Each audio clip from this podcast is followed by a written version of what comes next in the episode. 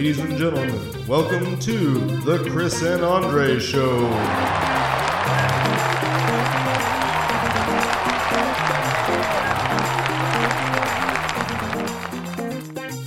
Hello, everybody. Uh, welcome to episode 37 of the Chris and Andre Show. I am Andre. And I'm Chris. That's it. That's all you got. Sure. Okay, I, I was expecting like whatever, like four year old thing that you normally do. I haven't even taken a sip of my beer yet, so Oh, the okay. silliness I don't think has quite uh, kicked in or caught up with me. It's been um Life. I mean, it's been I don't know, like it's been a good few days around here. I can't. I mean, I try not to complain too much anymore because I know that there's a, a lot. Everybody's going through varying degrees of crap. You know, like I I was talking to my mom just earlier, and you know, we are just saying like how every day and like every little thing becomes exhausting. You know, like it's going to the store. It's not just going to the store because then it's like, you know, trying not to trying not to touch stuff that I'm not gonna buy. You know, like um, trying to maintain social distancing, like you know, keeping an eye out for the signs on the floor so I'm not being one of those assholes that's walking the wrong way. And like, I mean, I've been that guy on accident. You know, like you walk into the store and you're like, oh, sh- whoops. I, know. I just turn around and start walking backwards. Right, exactly. But it's the people who just like, you know, flippantly kind of, you know, like, oh, I'm I, I- I'm too cool to follow the rules. Like, I, I will. I'll be honest and say that I don't all the time follow that one because normally the aisle I'm in, there's nobody there. So it's like uh, I'm not gonna walk back out. and okay, and in that case, right, especially if it's like I'm gonna dart right in, you know, like it's Yeah. on this end of the aisle. But yeah, like it's the people who are just who are literally going the opposite direction. Right, You know, right, right. serpentining through the aisles because that's the way they have always shopped. Yeah, is the way I like to go through the store because then I get all of my cold items first and I put them on the bottom and then I put my my dry items on top of that and then I go to the produce section and I put my produce on last because that way when I scan it it's the most annoying thing to put those on the bottom and have to figure out where all the dry stuff goes. Sorry. so you got in your own head on that one, bro. I mean, it's, I, I'm pretty sure I took up residence there about 36 years ago, so I've been here ever since. like you, you're, like live that moment a few times in your head. I, I mean, it is one of those things, right? Like uh, we've talked about it before on the podcast that I, I am not, you know, I, I am certainly not like the the mask police. I'm not the grocery store police. I understand. You know, I'm not even in the, one of those people who's gonna, unless somebody is just being like a total dick about it. I'm not gonna go up to a manager and say like, "There's a guy shopping in your store that doesn't have a mask on." Like, okay, I you you know what? Like we've talked about, right? I keep my distance, no big deal. I'm not, "Hey, buddy," with my phone in his face. Why are you not wearing a mask, man? Yeah, I, I um you're right, but I, I kind of adjust, but then it's kind of like um, you know, working from home is one of those things where I have to reestablish some routines. Yeah. Just so I can get some normalcy back because I think I'm probably realizing it's gonna be more than likely winter, early spring that we open things back up. Um Oh, so you're feeling like hopeful. Well, this is a change. I'm the pessimistic one now. no, I'm just Yeah, I mean, I feel I feel like we're probably a, you know it could be like uh January ish, you know, sometime in that time frame. But I, I think that this is going to be we're definitely going to go through the holidays with this adjustment to life. So I'm just trying to adjust. so yeah. I mean, I, I think I mean spring. I don't think is is ultimately unreasonable. Um, I mean, maybe even tail end of winter. Really, uh, you know, I certainly don't see anything changing this year. So you're right. Like we are going to go through the winter holidays without without any real change to what we're doing. But I think, you know, at the same time, I feel like as much as life is exhausting and as tiring as all this can be, I've also to some degree feel like I've found a bit of an equilibrium. Right. You know, like I I'm not I'm not afraid to go out. I'm not afraid like okay, I'm going out, boom, grab my mask. Okay, cool. I got my hand sanitizer in the car. No problem. Like that's Yeah, I think we're we're going to be wearing masks for a long time. I don't think masks are going to go away. Yeah. Um, even with the vaccine. and that's why you, ladies and gentlemen, will soon see in the Chris and Andre online store our faces on masks so you can walk around as your favorite podcast host or hosts. I wouldn't recommend wearing them both at the same time because what would be the kinda point? weird. But you know, I mean, you do you, people. You do you. yeah, so you've been pretty busy. You've been writing articles. Uh, well, you got one episode published. Yeah, I started I started working on another one. Um I so I posted um I, so while I was listening to the episode that I most recently published um because I was editing it I noticed at the end of it that we said that we were going to talk about like social media and I know. I kind of our just social media mark. Okay, so you, yeah, perfect. I listened to that today. I was like, wow, we really botched that. I know, right? And this is why Chris needs to get his shit together and get these episodes published in time, uh, so that we're not doing this again. Um, at the end of the last episode, Episode 35, episode thirty-six, 36. which has not been published yet, just so that we remember to hopefully talk about this today. We also said that we were going to talk about Bubba Wallace and all of that, the NASCAR jazz. So just as a as a to throw that sports topic out for the future. Oh, we're we're yeah. You're right, and I don't want to. You don't want to harp on me too much, but you'll let me beat up on myself. I'm I'm uh, so okay. To finish my story, I started. I I, I got episode 35 done yesterday. Right. and I got the the trailer up, and then I scheduled out the article for, or the episode for this morning, and I was like, okay, the thing I should at least do tonight is sit here and get episode thirty six, like the press the post production stuff done, run my macros, all of my effects and compressors and stuff like that. The main reason I wanted to do that is because I recently downloaded a new plugin um, a what they call a de-esser. So when we speak uh, into the mic, sometimes the S sound can be really grating, and it kind of creates like a, almost like a whistle if it's Okay. left at full volume. And I know that this is this is not anything that necessarily pertains to you, but um, I can't change my S's. no, you can't. You don't have to. That's the beauty of this plugin is that it essentially runs through an hour and a half long thing and says that sounds like an S and it kind of like adjusts. So it's it's a very small change, I'll admit. Uh I do this for you people, listeners. um but it it can take anywhere from I don't know, 45. Well, okay. It it it took as long as 45 minutes to run one, but I think that's because I had not done it in the correct order. I had already done some other things to it, and so I think that made it take longer. But it took about 10, 15 minutes the other day to run through one of our tracks. And so last night, I was like, all right, I'm going to sit here and do this. So I got yours done. I was like, cool. I got mine started, and I was watching TV, and I had like the lights off, and I was like, what I really don't want to do is fall asleep with my computer on my lap because it's that's a that's a pretty decent drop down at the floor. Yeah. I fell asleep with my computer on my lap and woke up when my computer fell off my lap and tumbled to the floor.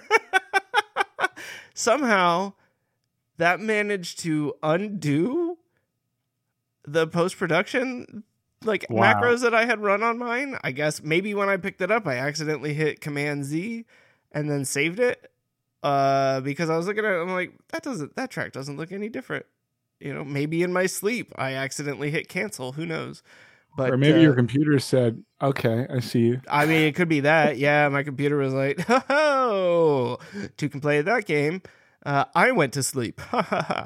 Yeah. Uh, so yeah. So anyways, I I reran that stuff this screen? morning. No, I it's I don't have a case or anything. I've dropped this thing so many times. I love these old. It's a mid 2012 MacBook Oh, okay. Pro, so it's one of the tanks. Like this thing, yeah. That's that's why I'm like sitting here. We were just talking about it uh, at the beginning of this podcast that I've been running out of storage space on here because it only has a 120 gigabyte uh, solid state drive, and so I was looking at you know getting either like a separate one, um, a portable one, or do I get one that I put into my machine so that I have more space on there? In general, I'm leaning towards the portable because, as Andre pointed out, I don't really want to spend all the time backing up, reformatting, reinstalling, and then moving everything over um, to the new drive. So, and I'm also not interested in paying anybody to do that. So, Yeah, that's um yeah. Yeah, I um I, I picked up a hobby once I get to a, a point where I can I actually feel comfortable sharing it with people, I'll share, but until then. Um so I've been You'll trying be to very mysterious about it. I know, right? yeah, um and I've been trying to I guess level out some of the things with uh the restrict restrictive measures in life. So, you know, whether that's the gym, my gym is opened up, but I haven't I don't feel comfortable going. I know I go at like 4:30 in the morning and I'm sure there's not a lot of people there, but um I just don't feel comfortable going right now. So, um my workout routine is still suffering for that, but I'll figure it out. But um I'm trying to, you know, normalize some of the crazy. You know what I mean? Yeah, it's um you know, I think you mentioned hobbies.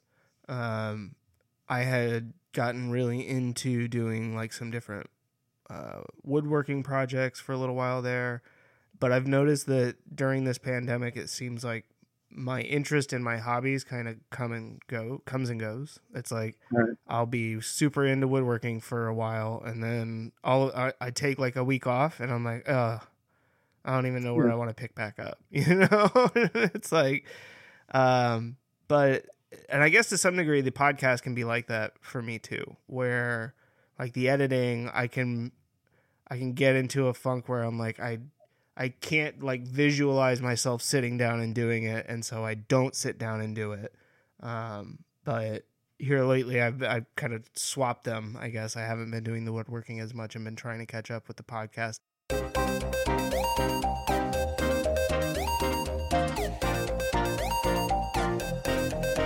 culture.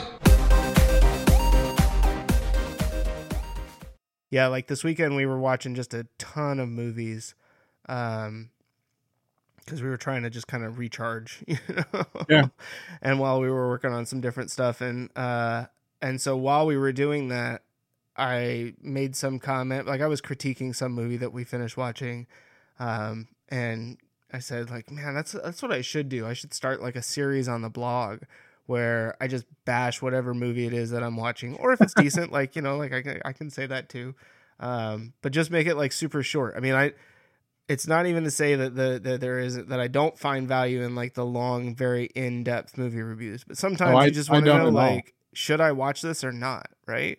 Especially this day and age with all the stuff that they make on Netflix.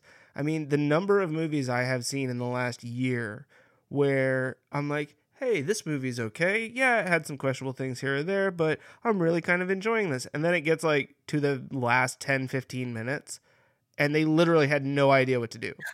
and they probably filmed 10 different endings, and this was the one that quote unquote tested best. And I'm like, who the f- did you test this on? Because it's flaming garbage. I saw your review on the old guard. I thought that was a good movie. I liked the old guard. It was all that in a bag of chips.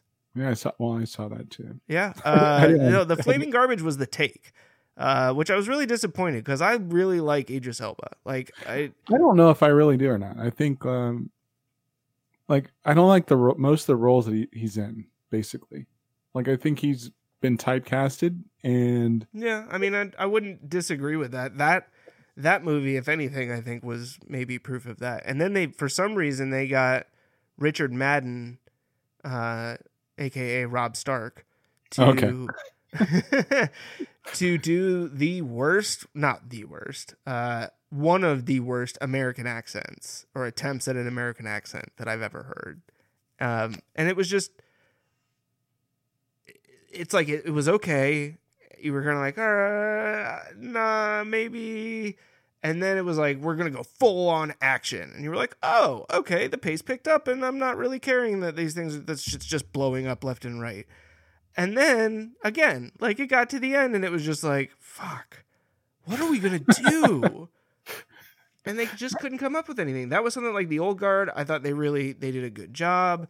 Um, I've got I've got I don't even know probably like twelve or thirteen movies that because it's not just the ones we watched this weekend, but then going back and thinking about all of the stuff that we've watched recently, and spe- trying specifically to look for things that we haven't talked about on the podcast too necessarily. Right, Although right. now obviously I'm talking about it, but that's because I want to introduce the series.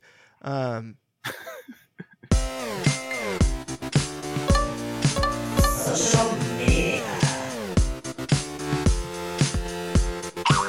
but yeah, as part of that, I've also gotten into doing some more social media marketing stuff, you know, and on two podcasts ago, I was talking about how my tendency is to get like a couple of pieces of content and be like, all right, I'm scheduling this one in the next five minutes and then the other one for five minutes after that.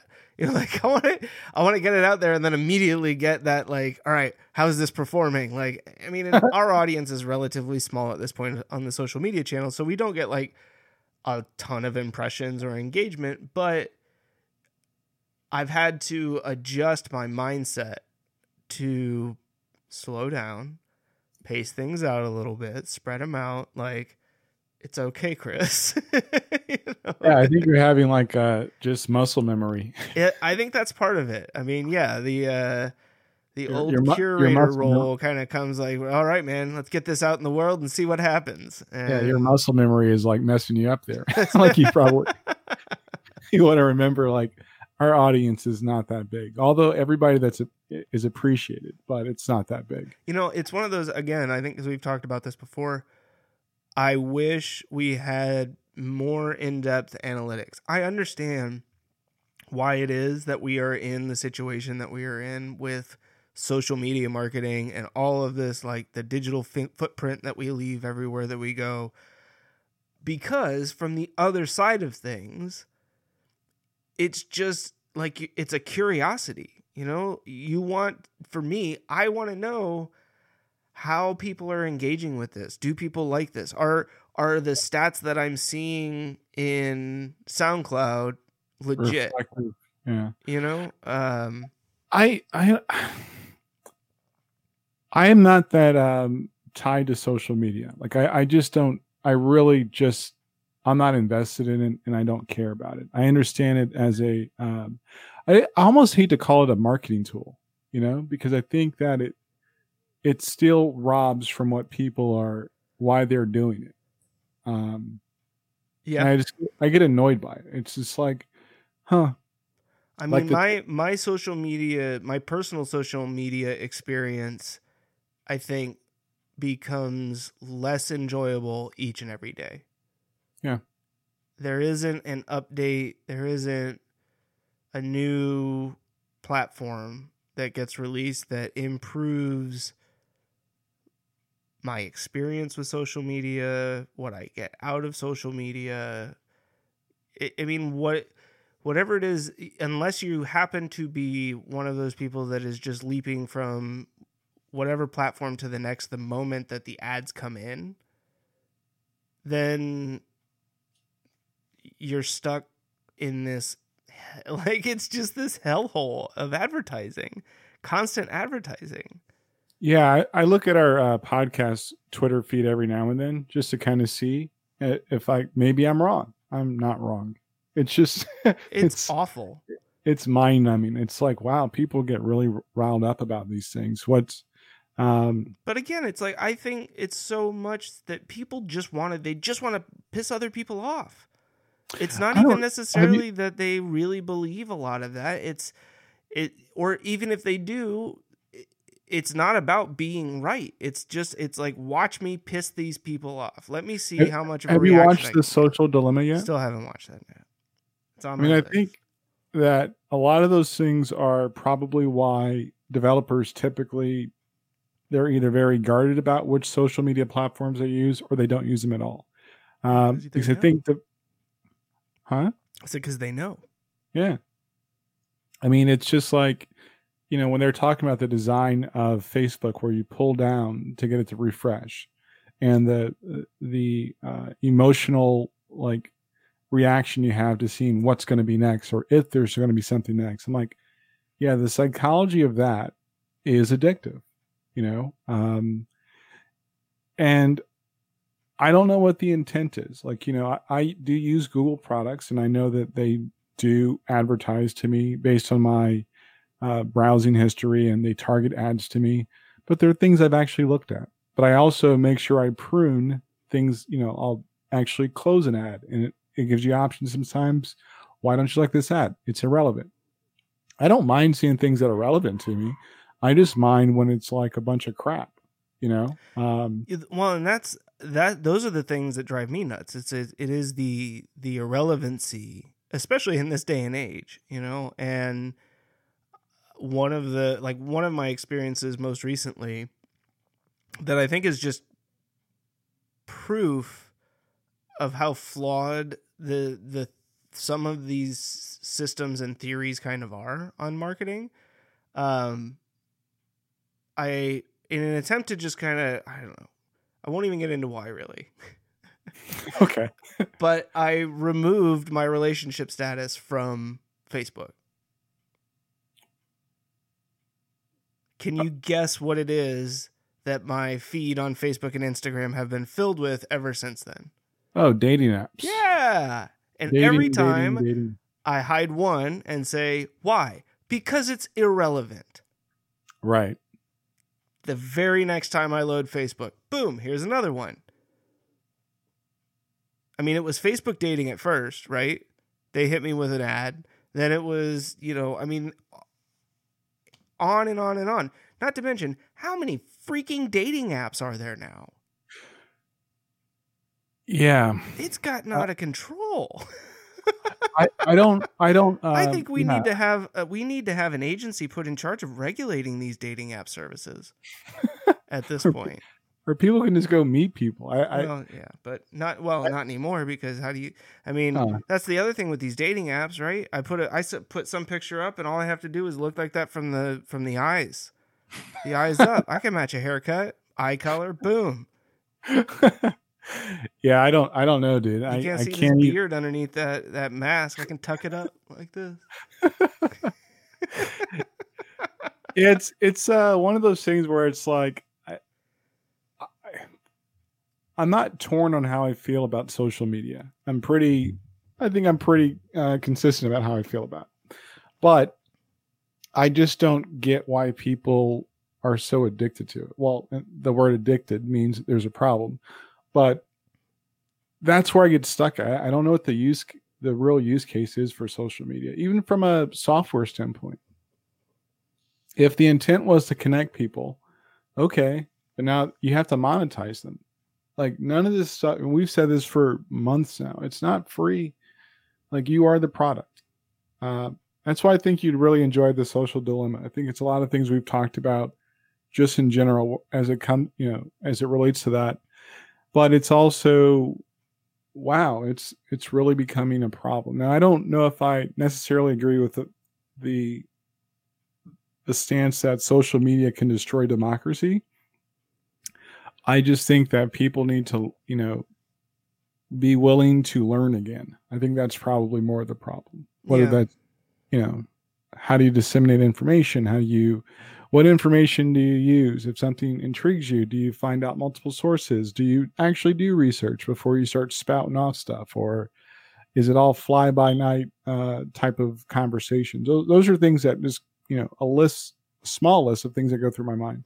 Yeah, uh, but see, I think the thing that you're maybe forgetting is that you are not solving the problem by escaping social media because, like, if all of the parents were on all of the social media channels, then the next generation would grow up hating social media and we'd solve all of this. So what we really need is everybody to get on social media all at once. We'll crash the system. but parents and adults are always like two platforms behind. I know. Well, that's why it's a joke that we obvi- obviously that isn't the solve. But no, I mean, I think you know it'll be it'll be interesting to see because I think a lot of it, right, that we've kind of over the last 10 15 years it's these kids that are growing up with the internet growing up with social media growing up with all of these technology like access to you know devices and stuff like that and what the impact is on them. I mean i have a kid that has a tablet but we and even like tv and stuff we've gotten to the point where it's like okay there's a limit on how much time you spend in front of that screen every day and it's a pretty short amount of time because even in yesterday like when she was she had a uh, you know day off from school and so she's home and she finished her chores and everything early and she went and watched her hour of television and then i had something i had to do. I had like a call that i had to be on and so i was like okay you're gonna have 45 minutes more of television. That extra 45 minutes had a huge impact in her behavior the rest of the day. Really? yeah Huh. And so, I mean, not every kid is that way. That's something that I've noticed in her in particular is when she spends an an extended amount of time on technology, whether it's TV or tablet or you know a phone or something like that, that she just kind of gets into this. I don't know. It kind of like winds her up, you know, and then it, it's a lot. We tend to get a lot more attitude and that sort of thing. So trying to find ways that you know, and part of it is that I mean I was guilty for a long time of saying go watch TV, go play on your tablet, right? Because I wanted to do something that wasn't sitting down and playing Legos or playing a game of Uno or you know even when she was a little younger and there weren't as many of those kind of like semi grown up activities that you can do. So that's been my change lately is trying to say okay, instead of going and watching TV, like why don't we play a game? You know, we can draw, you know, some pictures together. We could work on a project, like do a science experiment, come up with something that is more engaging, you know, cuz like I mean, yeah, it's nice to sit down and watch a little bit of TV every now and then, but it shouldn't No, be I, the thing. I, I can you- totally see that because I, when I think about my daughter's age, um, like um, there probably weren't that many extra distractions when she was younger, um, and I've watched her over the years get more connected with things, and it's like, oh, that's interesting. Um, even the difference between her and my sons, it's you know she's the youngest, and it's a, it's very noticeable. But when you think about what happens to a younger child, I guess that actually makes sense. Um, hmm, it's interesting.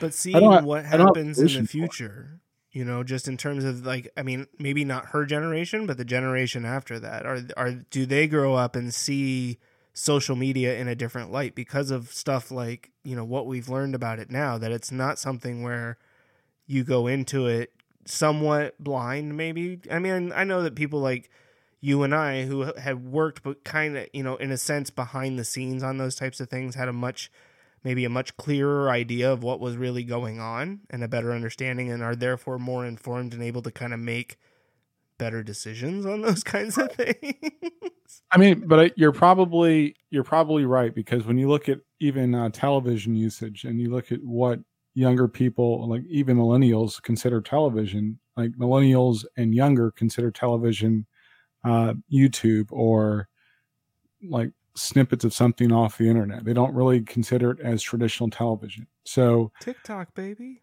TikTok, yeah, those, those you know, watching people play video games, that's a form of entertainment. So I think you're probably right. yeah Um, I still don't get that. I just I I mean and it's it's funny because again, like growing up when there weren't a ton of multiplayer, you know, like where you played at the same time games, like if you were playing Mario, you were sitting there watching somebody else play video games, right?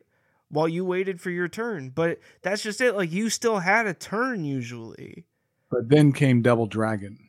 Yeah, well, yeah, exactly. But these kids, I mean, like my daughter, I, you know, I try to get her to play games sometimes, and like we tried to play Minecraft, and she'll play for a little bit, but then she's always like, "Here, I got stuck. Can you move me?" And I'll be, like, "All right, here you go." And then two seconds later, I got stuck again. Can you move me? You know, and I'm like, okay, like I want to play two here. you figure it out. yeah, that's. So Yeah, then I I- put on Madden and I ran up the score and she got really upset and I spiked the ball in her face and I mean, I started my daughter out playing Madden when she had the coordination, and like it, I think it was Madden 20. Probably a couple months into it, she just stopped playing with me. yeah, And She says it's because I'm no fun. I'm like, no, it's probably because you lose. it's just the opposite. I'm too much fun. I actually played a game of Madden before we started uh, recording tonight because I was. So I've been, uh, and, and I get what you're saying about social media, but I think just in general, it's our uh, our use of technology.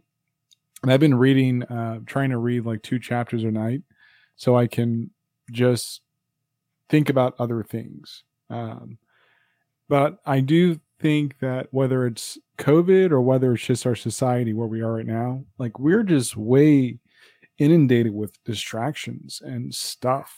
And, and I think social media plays a, a heavy part in that. yeah, and it's um because I Give me Yeah. one second. I'm gonna go you're kill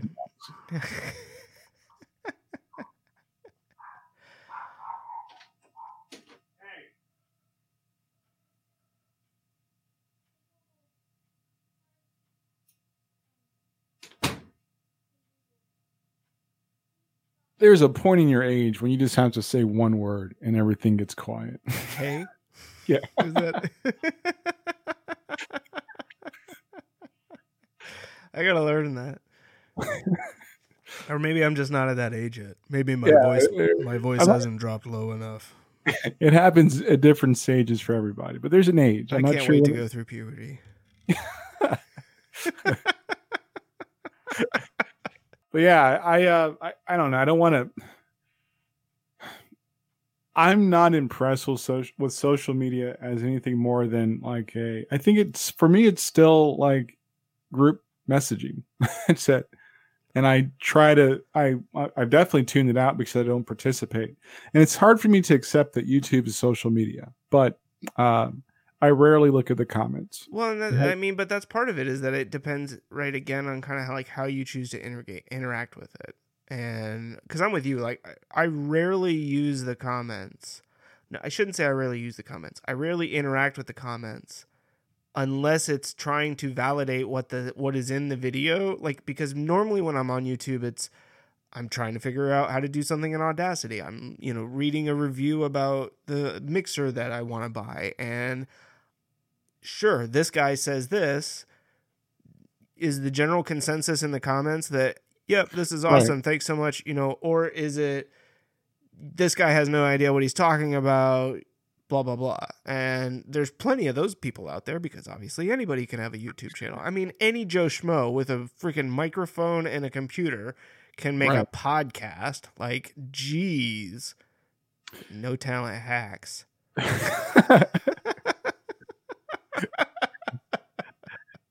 yeah, I, I just find it very like I I don't know. I I don't want to not like social media. I, I believe it plays it does play a part in connecting people. Um outside of that, I'm just not overly impressed with it. I I Yeah. just it, it, I mean, and I can understand that because I think it's gotten to a point where I mean the whole. I don't even want to say the whole purpose of it because and and I. I don't know. There's there's part of me that I mean I'm still on social media. I, I still post stuff to Instagram and Facebook. Like those are the two places really that I that I post anything about myself. They're probably the worst places for me to post. yeah, they are and they are the same place. yeah, they are. I mean, that's why they end up in those two places. But Facebook is where basically all of my extended family that I don't see that often are located. And Instagram, I don't even know with Instagram. Like, I.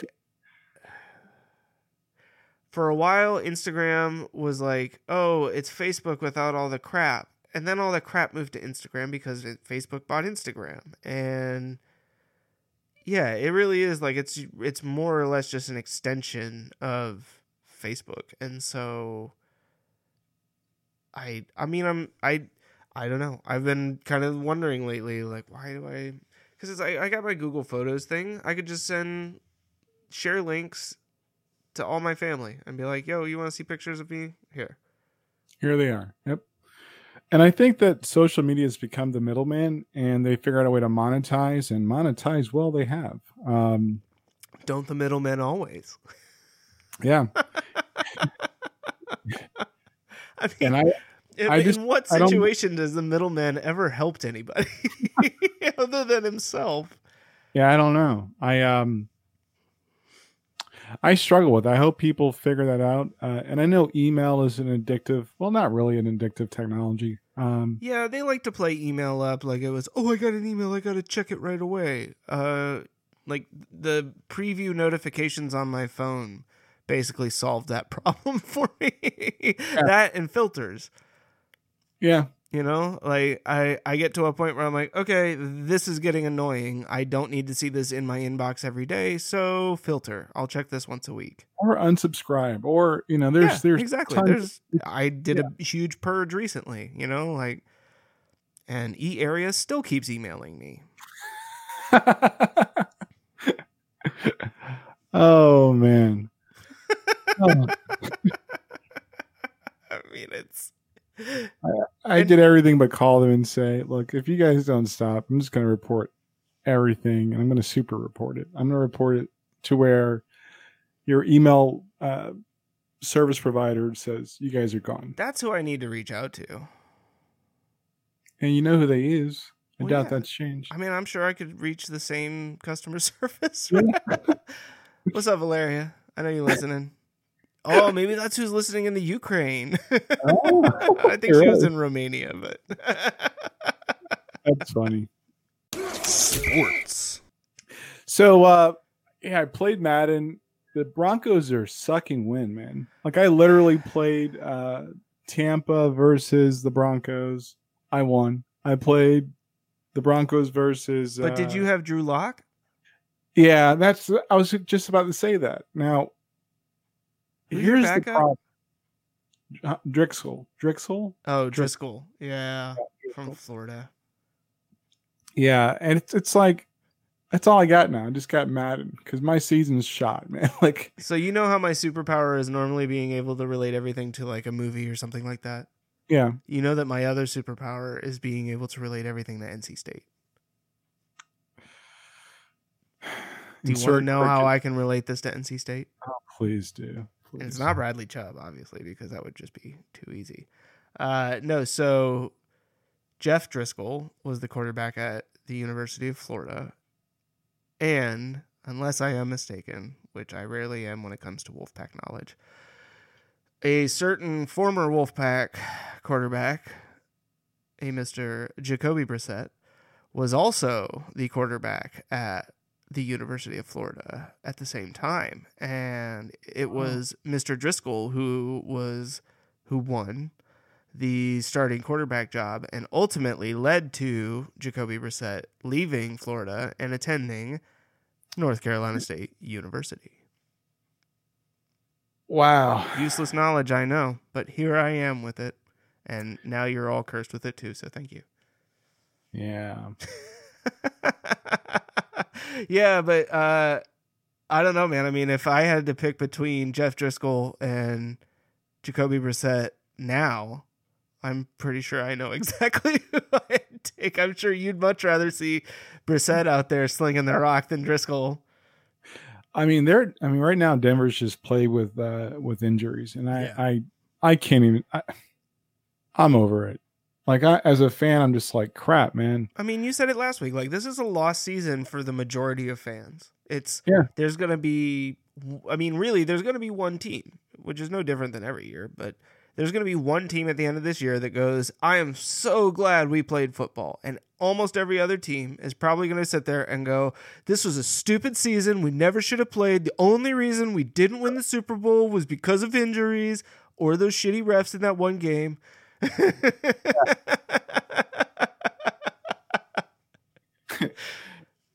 Davontae Harris, Phillip Lindsay, Trey Marshall. I mean, my Oh yeah, I mean, you guys have just been completely decimated. There's nobody. You, I mean, it's. I, I'll be honest. The Seahawks uh, defense especially in the secondary, is starting to look like a freaking mash unit too. I mean, they got guys that they called up off the practice squad that are catching interceptions to end games and you know uh, scoring their first career sacks against Dak Prescott at the 30 yard line going in. And I'm just, I mean, you know, I think I've talked about before. I am not a guy that sits there and when my team plays, I I put it on TV and sit down and watch. No, no, no, no, no, no. I can't handle that. Are you kidding me? My heart wasn't made for that. What I do is watch for like the notifications on ESPN to pop up, or I'm like, all right, Philip Rivers or you know Russell Wilson just scored a touchdown. Great, you know Seahawks are up, and then I'll see like you know the Colts are trailing. I'm like, stupid fucking Colts. I don't want to watch. but then I'll be like, oh crap, this game's really close. There's two minutes left. I can handle two minutes of this. so I tuned into the last two minutes of the Seattle Dallas game, and I mean, wow! Like I saw, I saw the touchdown. Not it wasn't it wasn't just the last two minutes, but I saw the touchdown that uh, Russell threw uh, to Metcalf, and then watched the rest of it. And I mean, that was just. I feel like this is the new NFL that we're just going to see all the time. Say for like one team is going to be good on defense every year, but everybody else is just going to be abysmal, Martin. and it's just going to be thirty-five to forty-two every single game every week I I, I because that's what sells. I mean, that's what's uh, that's what we've gotten to in this age of, you know, it's if you're not sacking, intercepting, fumbling, or scoring a touchdown, who the hell gives a shit? I mean, even like your one-handed grabs, if you aren't really scoring a touchdown, nobody cares. nobody cares. I just think they should get rid of their uh, DirecTV football package so Yes. I can pay for all the Broncos games I- because Ugh. Yeah, I don't get it. I mean, come on. Like, in this day and age where they clearly understand that no matter where you live, like, you have a team that you root for, right? oh definitely. I mean, their commercials all the time show that people live in areas where they don't have teams that they should really be rooting for, but they do it anyways. And as a, you know, very, I mean, he's been there eight years now, longer. I can't even remember. Oh, it's 2020. It's been like, what is it, 15 years? No. My math, I, how many years has Russell been in the league? uh, no, I mean, 12. Rivers has been in for 17. so Russell, I think he's twelve years. Okay, that makes sense. Yeah, five years in between them. But yeah, still, I mean, the, dude's been t- for so for twelve years. I've been a fan of the Seattle Seahawks, and the only time I get to watch them is when they're playing on Sunday night, Monday night, Thursday night, or they're playing the Carolina Panthers. That's true. and I know you feel it too. I mean, that's that's life as a fan outside of your local area. Yeah. You know, and I mean, I'm lucky that. I mean, you're stuck in this position this year. 2012, eight years. Eight years?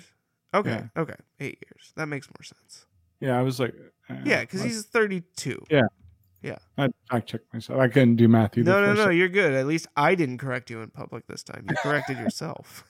so now you can't yell at me later. Um, yeah, I, that guy.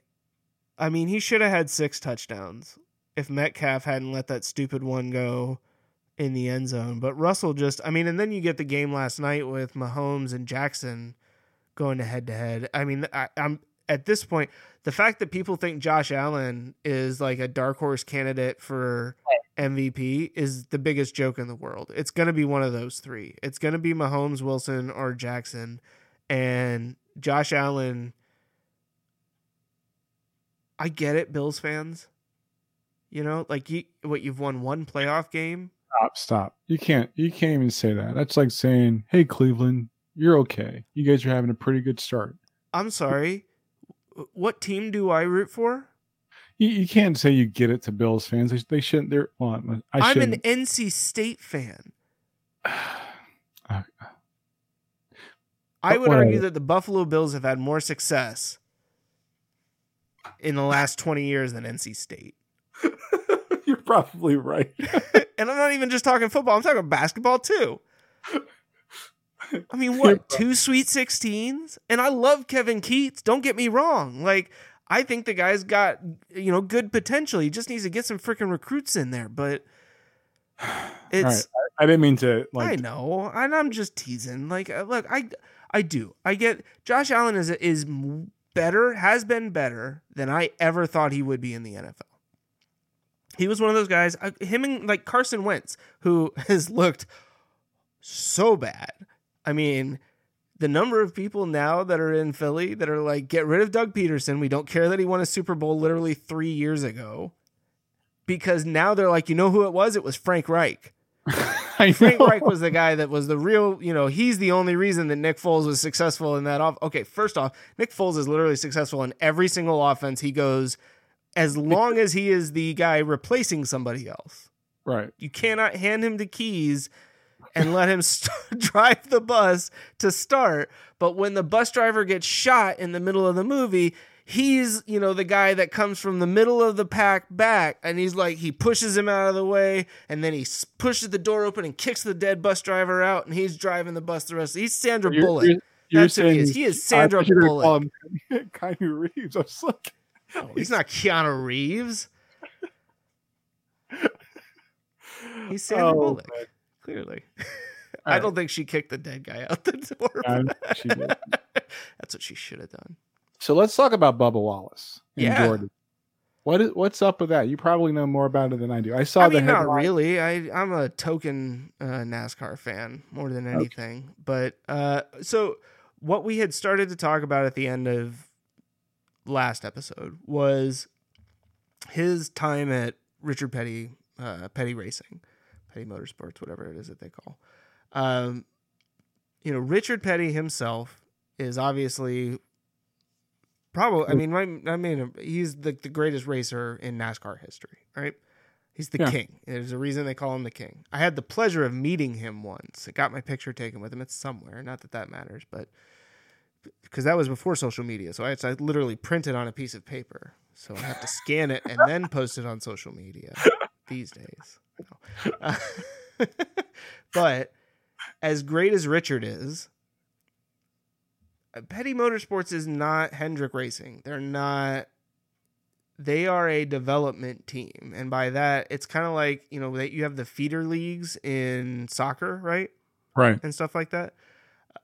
So that's kind of what petty racing is. And that's what a lot of the smaller teams are. They're out there because they can make a little bit of money, right? Because they love racing. Um, because if you do really, really well, you can make a good amount of money in one season. But anytime that you have a really successful driver, you know that ultimately they're going to move up to another program. And the reason that is, is because that other program, in addition to having money, right? Lots and lots of money for racing development, you have multiple cars.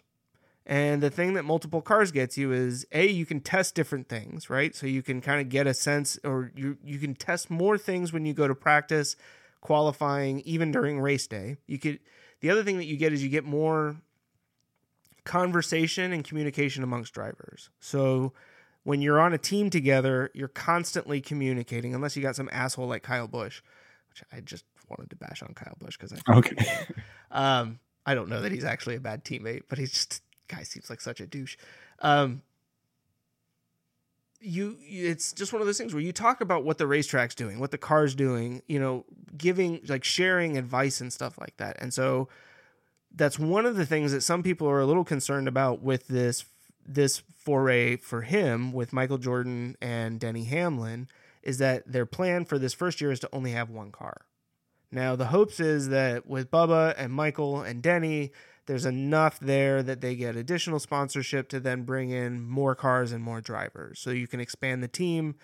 That's that's what people outside, I'm sure that's what they would kind of like to do as well. But it's hard when you're competing with Joe Gibbs Racing and Hendrick Motorsports and all these guys that have billion dollar, you know, facilities in Charlotte where they've got their own wind tunnels. You know, I mean like that's that's where the sport has gotten at this point because ultimately, unlike a lot of the other racing like F1 and IndyCar, the advances that have happened in NASCAR in a lot of ways have almost been I mean they've been two-sided. It's like speed and safety, right? They got the speed part and then they started killing too many drivers, so then they had to put all the safety stuff in. And it's, Right. I mean, that's usually how it goes. It's how it went with cars in America, right? Like we got too fast, we started killing ourselves, and then we're like, okay, shit, fine, we got to put seatbelts in because we can't trust people to freaking just drive at a normal speed. Um,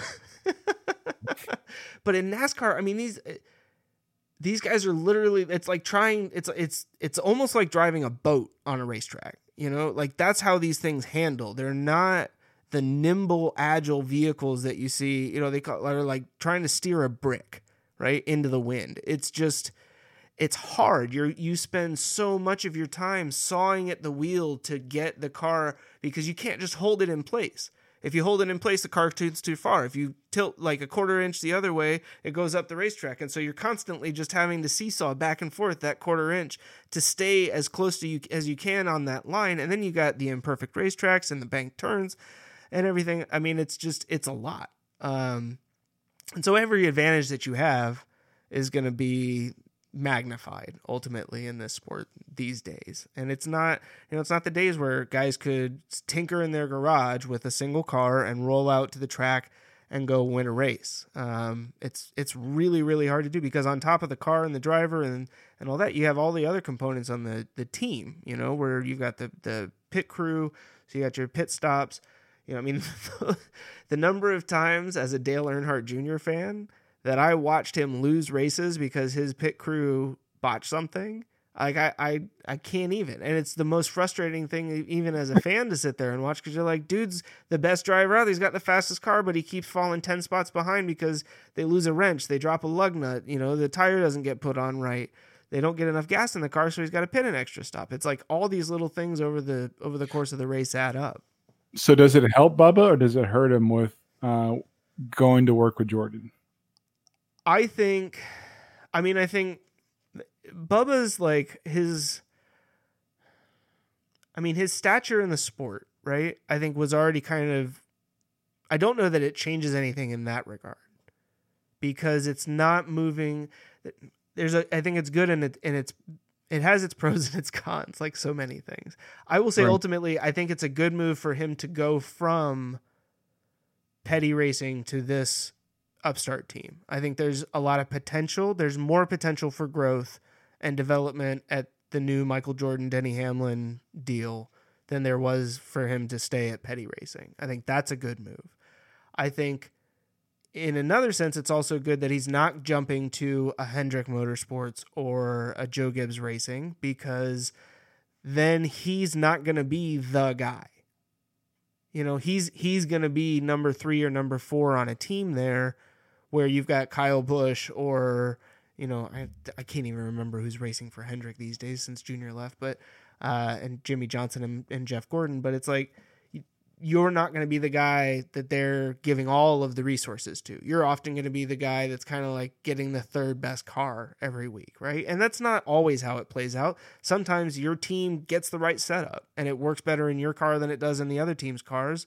And so you know, or you're just a better driver, so you can have better weeks as well, obviously. But um, it's tricky. I think it'll. I'm really curious to see how it'll play out. I think you know Bubba has proven himself as a pretty capable driver to this point. I think he's also proven himself capable of handling all of the stuff that comes with being, I mean, essentially the only black driver in NASCAR. Um, I don't even know if, why I put essentially. But you did. No- but I no did. Uh, so yeah, so yeah, that's my seven and a half minute rant on NASCAR. I mean, I'm just I'm curious to see what it does if it really and truly opens up the sport more. Um, so I think with a lot of the press for Bubba Wallace, it's given uh, some additional eyes from non-white fans, and maybe that gives because when I was in high school, there was like this period of time where people were running around wearing NASCAR jackets. I never did that, um, but you can see like uh probably more of an acceptance of the sport if you have like a Jordan backing. And although we we love Jordan, but we argue about some of the things Jordan has done and said over the years. Like yeah, Uh, you know, it's um my only thing for Jordan is he is the greatest basketball player of all time. yeah, Um, and you can't take that away it. from him, really. Yeah. You know, I mean, like, uh, and six titles. Like, I mean, that's insane. Three, th- two three peats. I mean that that in and that in, to to go do a three peat, retire, go play baseball, and then come back and say I want to go win three more titles in a row, and to do it, who cares what? Like, I mean, dude could just go do whatever he wants at this point. I mean, not whatever, but professionally, like Right. him, you know, owning the Hornets, him playing for the the Wizards, like if if this team falls apart completely, it doesn't matter. I I mean, it's not like none of that stuff is ultimately going to tarnish Michael Jordan's legacy. It's time for politics. Uh, I think it's interesting, and I don't know if you have any input on this, but or any thoughts on it. Jordan was always kind of famous for his quote about, and and I know he's often misquoted, but so I'm going to misquote him too, about you know Republican Republicans buy- buy sneakers too, right? And I know it's not what he said, right? But I do kind of it is kind of interesting that I mean Bubba Wallace has been very front and center and not shy about speaking up about what's been going on and Black Lives Matter and his support for some of that stuff and historically that's always kind of been a position that Jordan has somewhat I mean not even necessarily shied away from but kind of been like hey that's for other people to say like Um, so I don't know what I mean as as a Jordan fan, sort of. I'm not a Jordan fan. You're a huge Jordan fan. You're a giant fan. Jordan fanboy. You know it. You I respect. him. I respect his game. Don't don't misquote me. either. Don't misquote me. Quotably misquoted. Like he's like a he's in Tom Brady status for me. It's like yeah, I respect the game, but so what not- you're saying is we need to do our top ten NBA players so you can leave him off of it. definitely true. That would definitely happen. we should do a uh, top ten NBA players though. I could Uh, actually come up with a good list. All of mine would be from like the '90s. like Well, so would mine. Oh, really? Yeah. Okay, that might be fun. Um, I I think that you know, I, I will give some of the people in the world uh, this uh, one statement: Black people are not a monolith, right? And it's very dangerous that a lot of times, just because somebody has celebrity, we assume that he or she may speak for the entire culture. And um, honestly, I don't. I mean, I don't have a you know, if he said that, it's totally not wrong.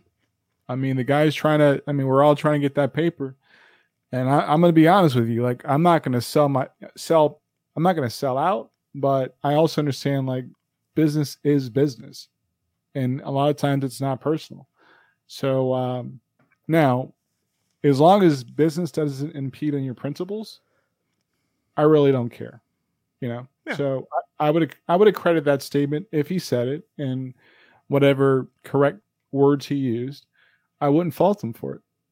Yeah, and I, Like- I, I don't either. Just to just to clarify. No, that's but fair. it is one of those things that always kind of gets brought up with him, you know. And and when it comes to people, like for whatever reason, and I know we do this all the time with our with athletes and celebrities and stuff, where it's like, oh, what does LeBron think about the Black Lives Matter movement? And it's like, LeBron may have his thoughts.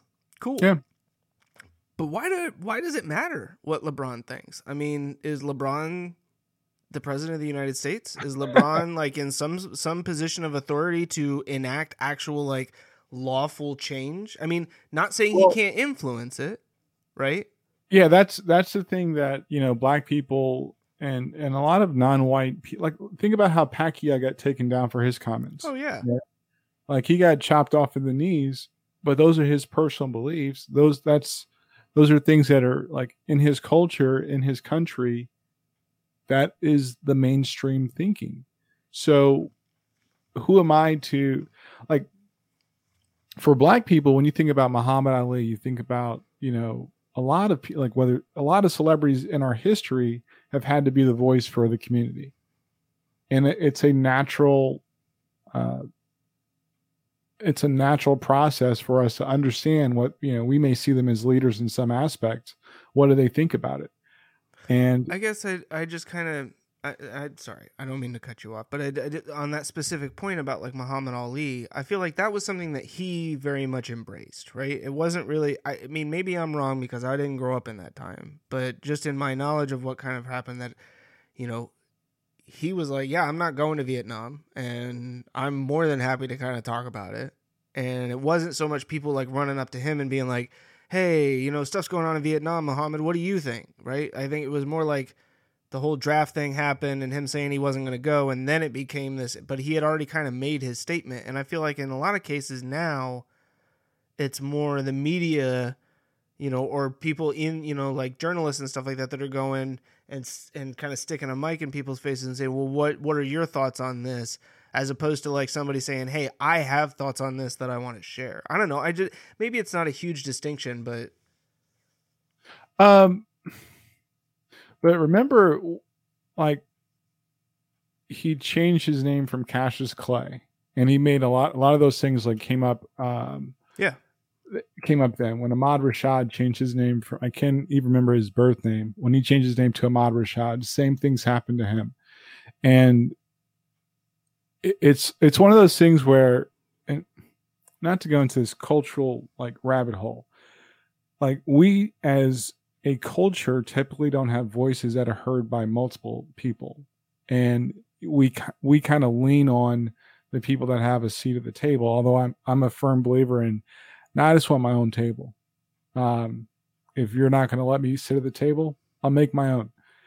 And but i have to understand there are people that have those those positions. Like i i don't look at their celebrity as overall leadership. I think they can probably lend a voice to people that that don't have a voice.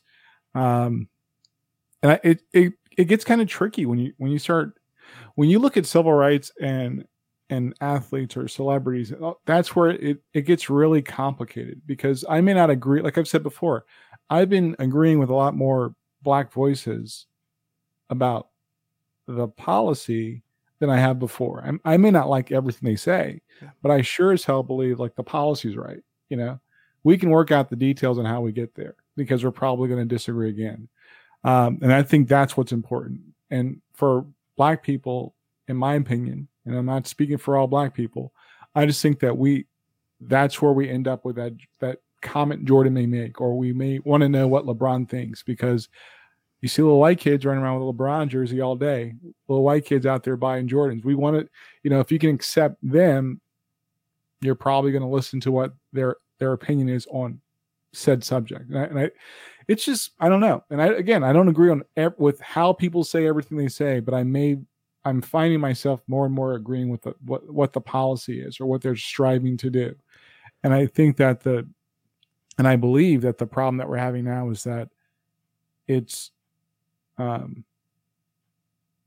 a lot of these messages are getting cheapened by just like and I don't well maybe it's the news media maybe it's just the marketing ploy with how we craft headlines but we're missing some of the you know the real part of the message a lot And that's kind of where i'm at with that and that, that's a lot of rambling but that's kind of how i feel about it No, I don't. I mean, I I didn't feel like it was rambling. Um, I think, you know, my concern as a white guy is that like we like white people become the ones asking the questions, right? Like, you know that it's that it's it's like the white community going to Michael Jordan and saying, you know, well, what are your thoughts on this? Or the white community basically going to uh, you know, LeBron and saying, "Hey, we want to know what you think on Black Lives Matter." And I don't know. I just, I, that's that's why my and and i don't i don't want this to be taken out of context i think black lives matter a phrase is not a bad thing i think the organization has taken a lot of hits and especially lately. and, and I don't. I, I think that the the organization can support the movement of civil rights. Period. Like I I care more about civil rights than I do the organization. And this is not trying to say that the organization doesn't have good intent. But one thing about human nature is, given enough time, you can rip apart a person or an organization for being evil or against the grain, and you lose whatever momentum you have. Yep. and that's what I, you know, that's my concern, or that's my uh, my belief about Black Lives Matter, the organization. I do believe Black Lives Matter. Yeah. I think the more of the conversation should be about equality, civil rights. Um, it should be about uh, a lot of different things than just focus on the organization. The organization is not, it's the least of my worries. It's the least of my concerns. Yeah, I think. I mean, um, and I certainly don't want this to be. Thank, thank goodness that we aren't, you know, having our conversations chopped up into bite-sized bits and shared, so that this isn't taken out of context. Hopefully, but you know, it's almost like it's time to move on past the organization. You know, like to stop focusing so much on that and start looking at like you said, what is the policy that needs to be enacted, right? To make sure that some of the things that we can all agree on that the movement and that the phrase Black Lives Matter ultimately stands for means. And and like let's get some of this stuff done and that's the thing that I think, you know, even on the other side that isn't really maybe clearly understood is this isn't just going to go away. You know, No, like people aren't going to go, okay, we, you know, we asked you to give us, you know, fair treatment and you said no, but at least we asked and you, at least you answered. So we're just going to go back to life how it was. Like, this isn't going to stop until things are changed. And I mean, I'm glad, honestly, because it's about damn time. Um, but yeah, I mean, you know, it's almost like we need a new hashtag to go. You know-. I know you hate that, and I'm not. I'm not serious. Yeah, that's that. my frustration. It started. I mean, the organization started with a hashtag, right. and it opened itself up to all the. Uh, Because what is a hashtag? I mean, what is social media ultimately? Like it's all trends and fads and stuff like that. So Yeah, is that what you want? Like you want you want the idea that black lives are important are as equally important as other lives to be a fad, to be something that people wear by the shirt to say, "Hey, I remember in 2020 when Black Lives Mattered." yeah, I mean, it's we've we've done this many times in history, and especially current history. Nine. Think about 9-11. Think about uh, Katrina. There's a lot of things that we do where they're the, the needs. George Bush hates white people or black people. it doesn't care about black people. Sorry. the, the needs of the many are are disrupted by like this emotional like high and then once the high goes away nobody cares anymore and that's where it's like all right stay focused on what you're trying to accomplish not so much on the things that can be attacked like you cannot you know let's for example the Breonna Taylor, Taylor um, verdict Yep.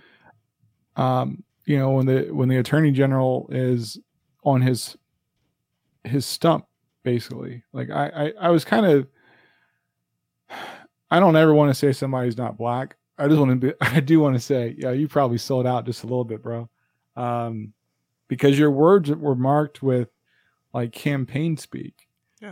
And for him to actually say you know people that don't live in kentucky are going to give their opinions my dude like a lady was killed and the only charge that you found that was deemable was a bullet went into a neighbor's house. Like you can't even make that make sense to me. Yeah. Um, All of those Well, other bullets were not, you know, Yeah. wanton endangerment. Just the ones that missed. yeah. And I was like, wanting endangerment. You got to be kidding me, yo. They had like 37 rounds. Yeah. And I'm like, it just it just blows my mind. And, and I don't. I'm not saying that I understood the evidence presented to the grand jury because I, I wasn't there, and I'm glad they're going to hopefully re- release that. I'm glad that actually it's kind of interesting because it gives you a glimpse of hope that maybe, just maybe, and this is how I look at it, if a juror was so um, thought it was important enough to actually sue to have that stuff released, I think there's probably something that can. I don't know if it'll go back to trial, but I can tell you from the if that's the case, then the evidence presented to that grand jury may or may not be lined up with the attorney general's words. And okay, that's fine. Then what's the next step, right? And that's where you can't lose focus of long game. And I think a lot of times, myself included, it's very it's it's very very quick. I mean, it's very easy to quickly go into the short game mentality where you want immediate gratification. Well, you know, it's funny because we were just talking about Muhammad Ali and the 70s and stuff like that. And you think about like the whole hippie movement and all of that. Very much, you know, the whole like, you know, free love, hashtag peace, like, right? Um, had a very similar kind of like rode very high. Everybody was like, this is amazing nobody ultimately wanted to sit down and put in the, the work that needed to be done to get the things changed that they wanted to change and it was it became you know became a distraction of well let's go get high and let's you know whatever else it is that that became more important than any of the other message and that's the kind of thing that we absolutely can't allow to happen now you know i mean Yep. like that's that's one of the things that I worry about in our conversations about this. Is the more that we talk about this needing to change and not seeing that kind of momentum to come from other areas where it seems like everyone's just kind of content to sit behind this one face and say kind of whatever it is that they're pushing is what we'll agree with and Well, the, the funny thing about narratives is that, and, I believe that people have a short memory when it comes to the pain points. Um, and unfortunately for our, our country right now, this is this is an election year, and I am going to watch the the debates tonight because I need to because I don't want to I don't want to get snippets, but the thing that's been blowing my mind lately is that and we we talked about this briefly the day before the other day. I've never in my life realized how much people crave and desire control and power. sorry I, I was like, uh, I, I- and I don't even want to say the word power because I think that's kind of that's not the right definition of what they're looking for. I think it's more control. And then it made me go back into my my thoughts again about fear and the the fear of losing control of something. And this is going to tie into this next. And the one issue voter, like we got to get well beyond that because these speed bumps that we keep parking on, they definitely prevent us from getting to where we're trying to go. And it, I, I just can't, you know, I'm not so concerned about the Supreme Court justice nomination. Um, because if you if you have fair legislation and you have fair state courts, I mean, you're probably never going to have to touch the Supreme Court, if I'm being honest. Yeah, So and I thi- and I think even then, like I mean, the in general, I think that the justices that are there have even shown at times, right, that they don't. It's not just well, I'm a conservative, so I'm going to vote this way, right? Like, I mean, the Supreme Court justices, at least historically, have to some degree kind of had some level of well, I'm. I need to really understand what it is and stick by my past decisions in terms of how I interpret the law and how we view this and and those sorts of things. So I'm with you that I'm not as concerned as a lot of people are. I think way too much time, effort and worry gets put into that when ultimately what you're saying is stop focusing on electing a president to put a Supreme Court justice in there so that eventually a court case can make its way up there and set a precedent put people in office that are going to put laws in place that get those things done long before that ever happens. Because I mean, oh my God, like I I mean, I, I can't stress the importance of common sense. You know, it, it's like you don't have to hit. A, I mean, you don't hit home runs every baseball game.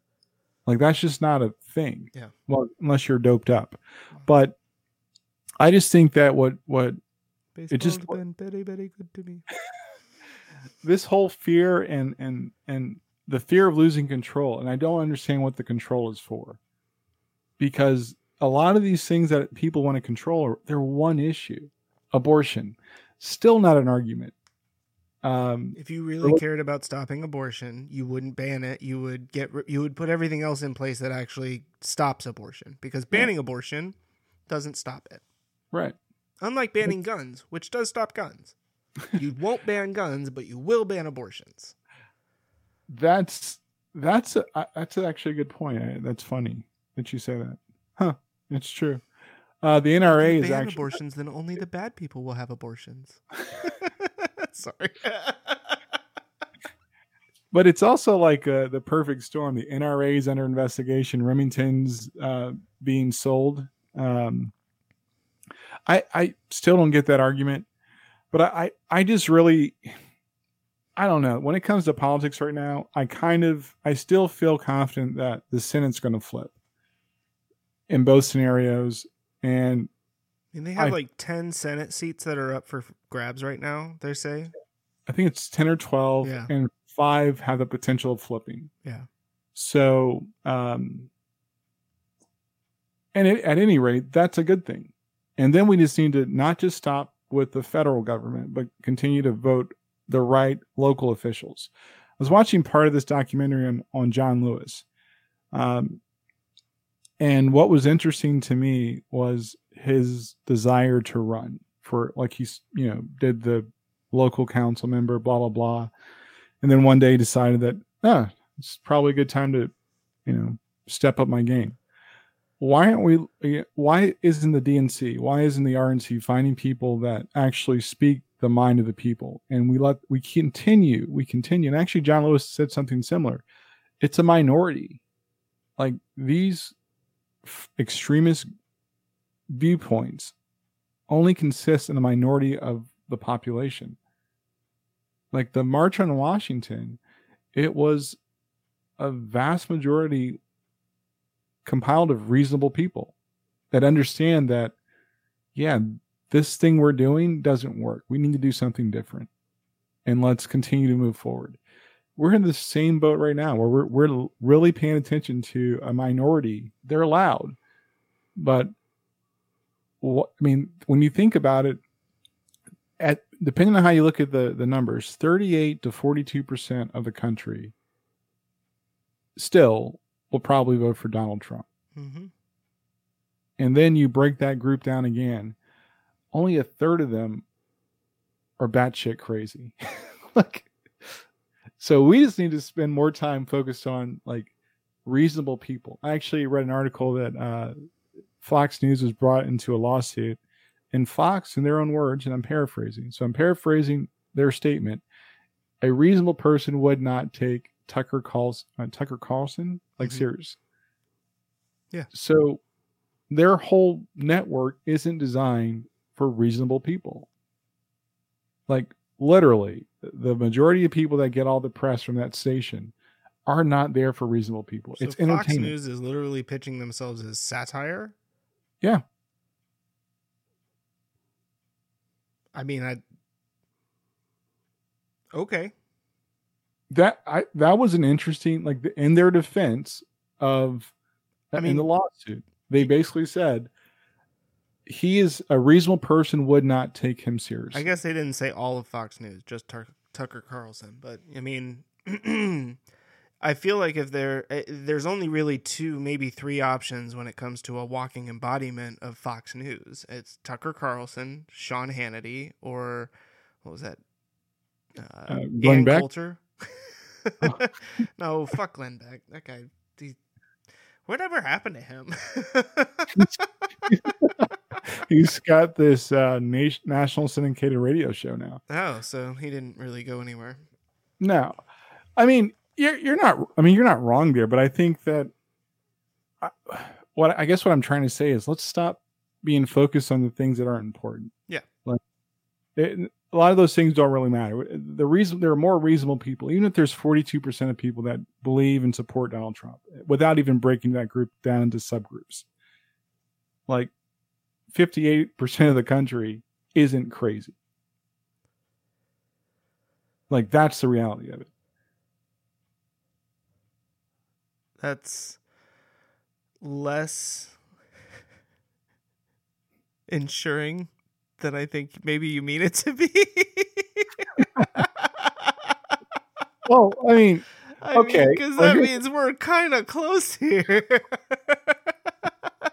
but we're still winning. But They're more reasonable people than you know crazy people. yeah, no, I And know, and I, I mean, it's, it's not even like I really think that there are that many crazy people out there. I think you're right that what it at the end of the day, what is driving everything that is happening right now is fear.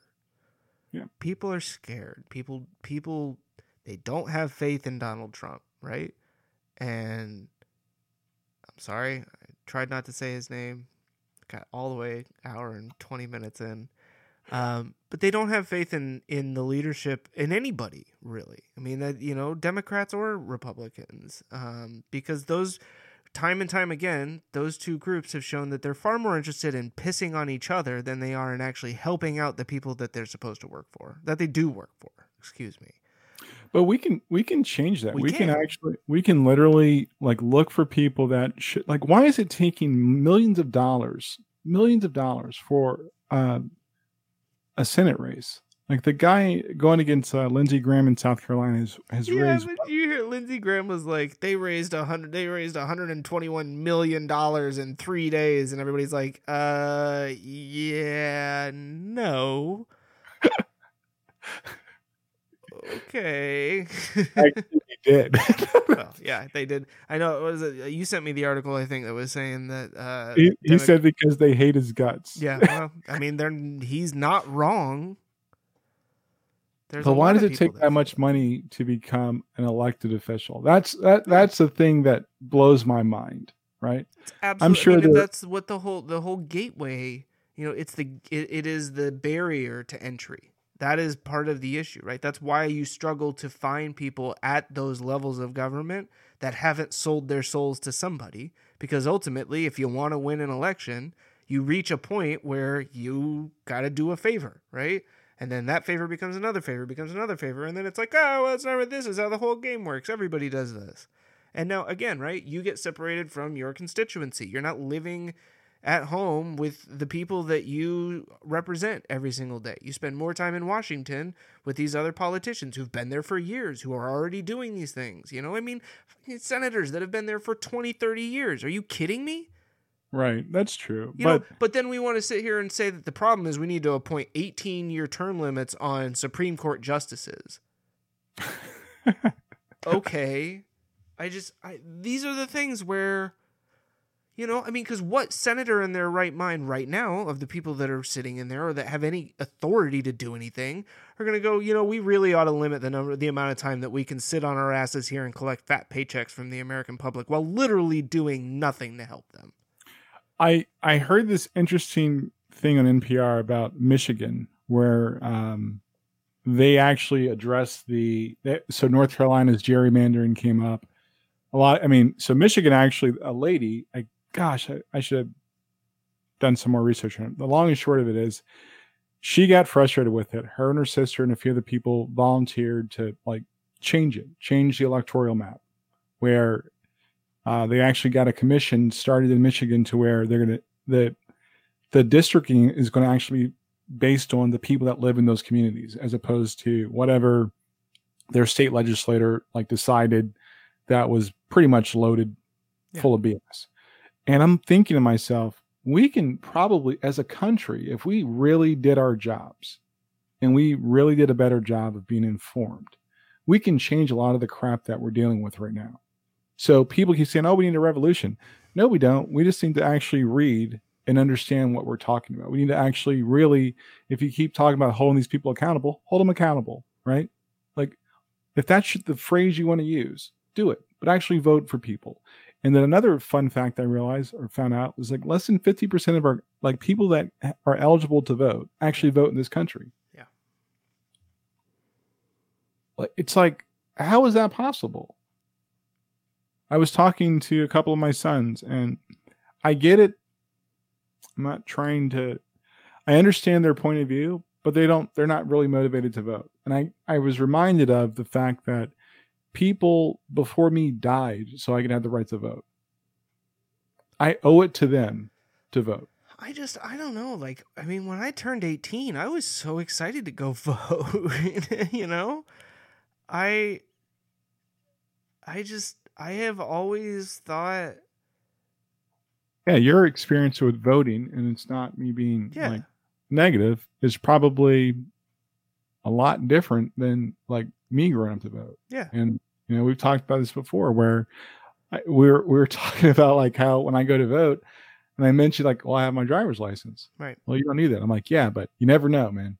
I'm just waiting for the other shoe to drop. But then I have to remember I live in one of the richest counties in the state. Or But even richest that isn't doesn't protect you from that kind of bullshit here. You know, I mean, Tell you me. know that. Like, and that's that's part. I mean, not. I don't know. Not that not that the goal should be to for people to be able to buy their way out of, you know, racism. But I mean, fuck. Like, can't can't we do something to get? if we just pay the racists enough, won't they stop being racist?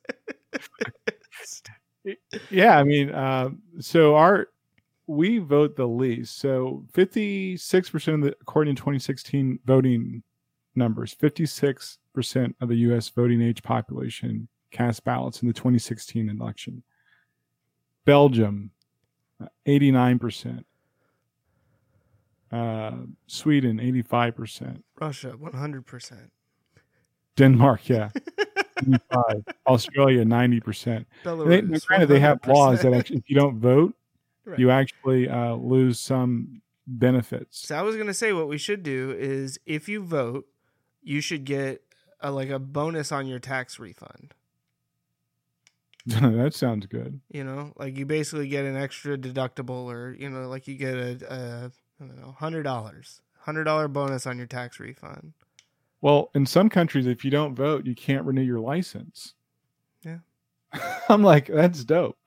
Uh, and if you miss in another country, if you miss like three elections, that you have you have to like provide some reason as to why you missed those elections.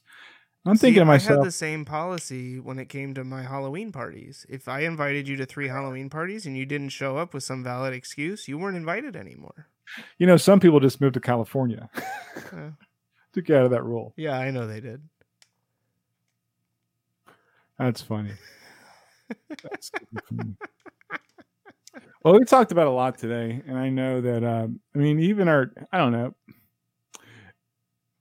I'm we we're like what round twelve, and there's like 34 seconds left in the round. There's 34 days left They are until going to be the longest 34 seconds of this fight, though. Um, because I'm pretty sure in what, another 28 minutes here, uh, the bell is going to ding for round one. you know you get all the yeah pre-fight coverage. yeah. It's it's going to be um I'm looking forward to it because, like you, I've decided that I'm going to tune in. I am not.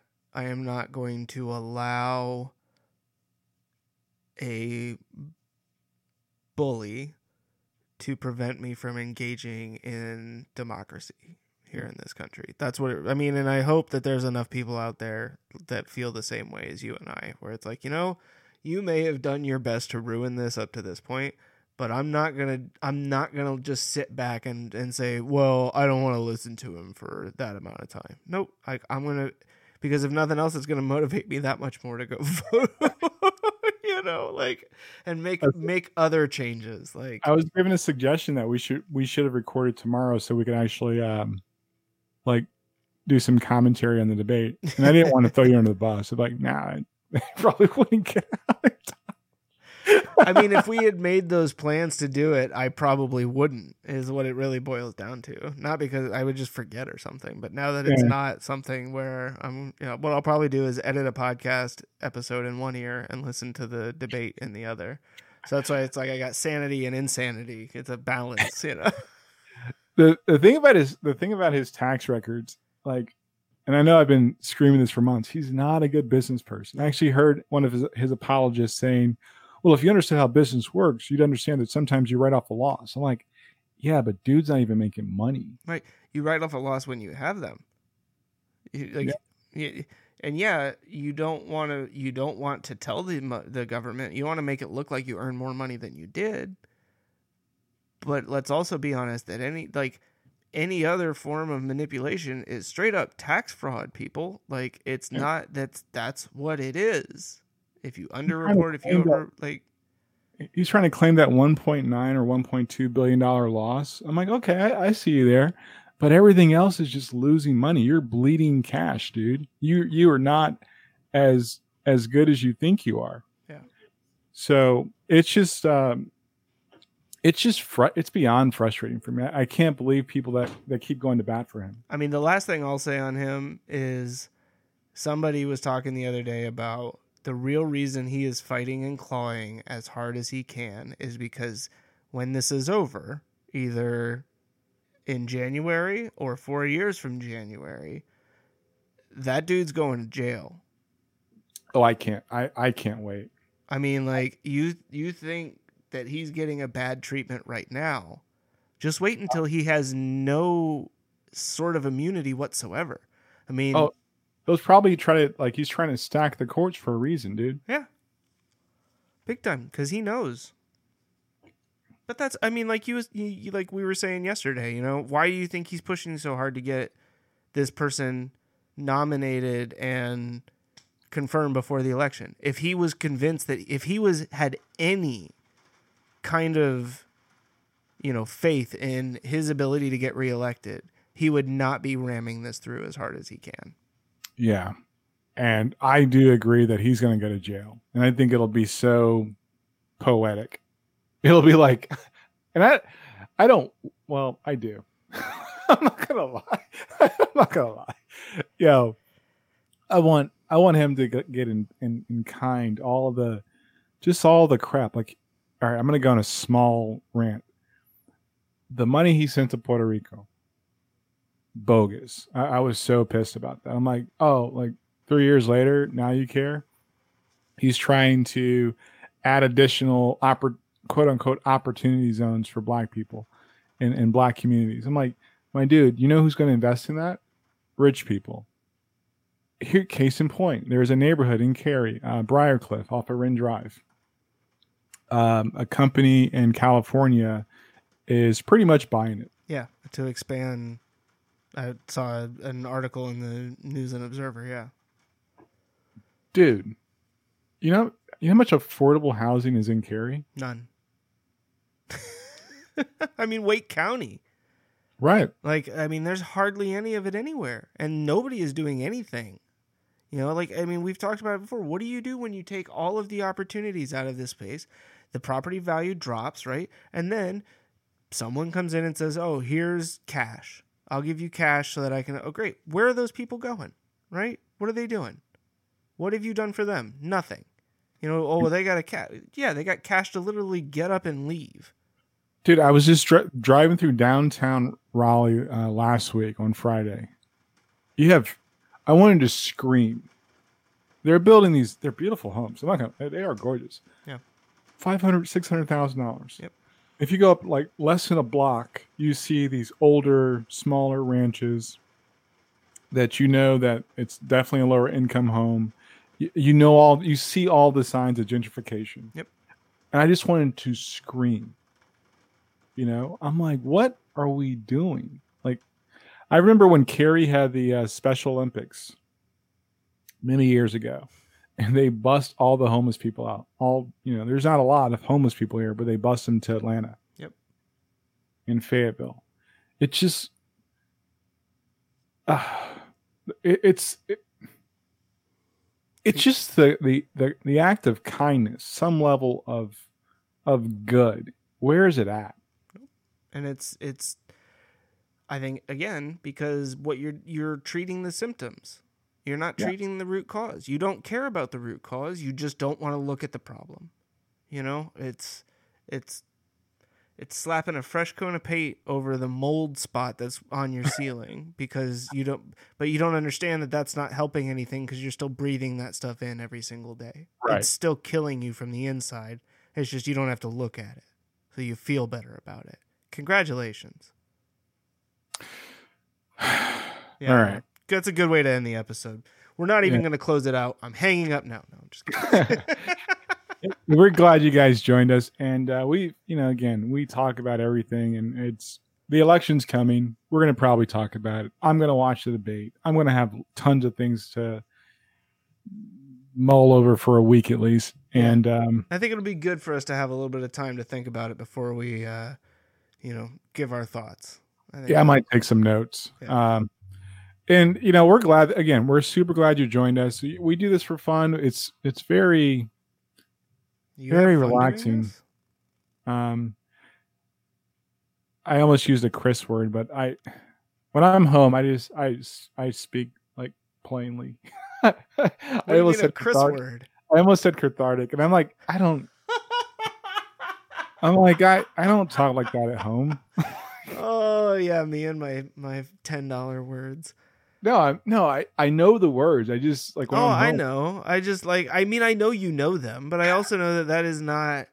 Unless that's the right word to use. Like, I mean, and I, I'm, I try not to be one of those people that you know is like, oh, I'm just going to drop the word apocryphal into this sentence. You know, like into this conversation. Like, no, that's not.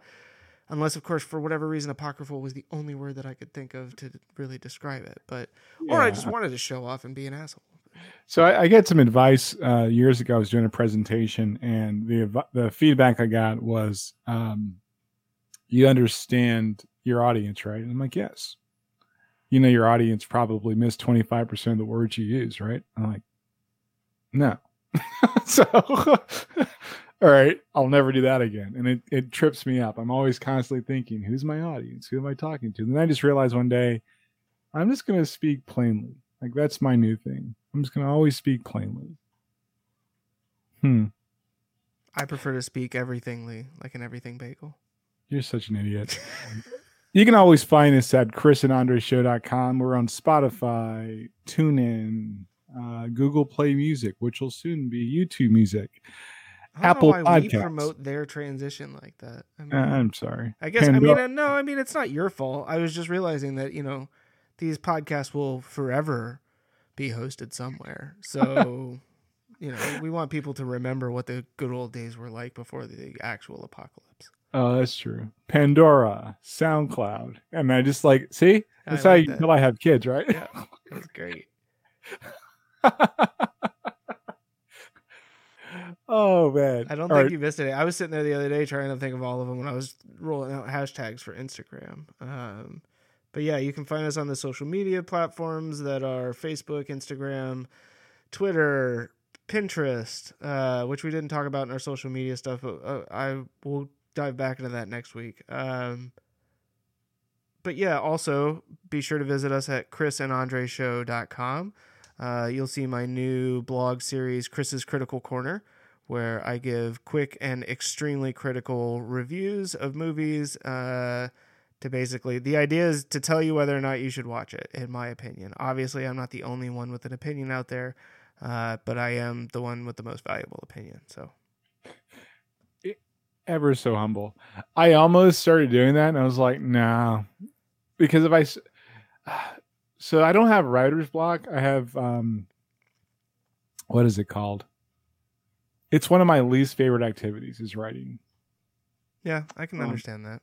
Not like I just I I have those things. It's not always writing for me, but yeah, like reading is actually. I am not a big fan of reading just because I tend to be a very slow reader. Uh, I'm a very I love reading. Like that's why I have to cut myself off at two chapters a book. Yeah. Because if I I'll sit there and read a whole book in one night. Um the Kindle is my new crack. To be honest with you. Because I can buy books for like eight bucks. I'm like, oh my gosh. so you're just I- part of the problem. Yeah, I am.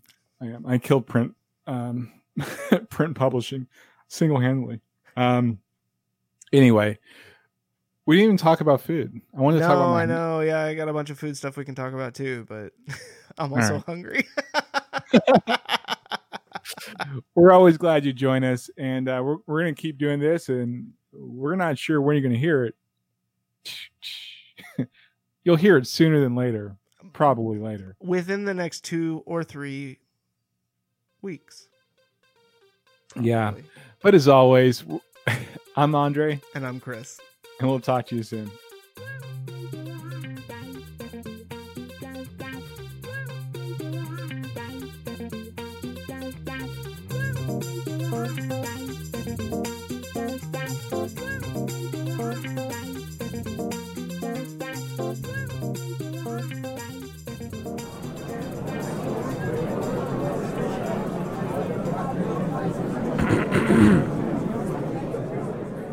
I read recently that a cheese factory exploded in France. Apparently, debris was everywhere, and so was the gorgonzola.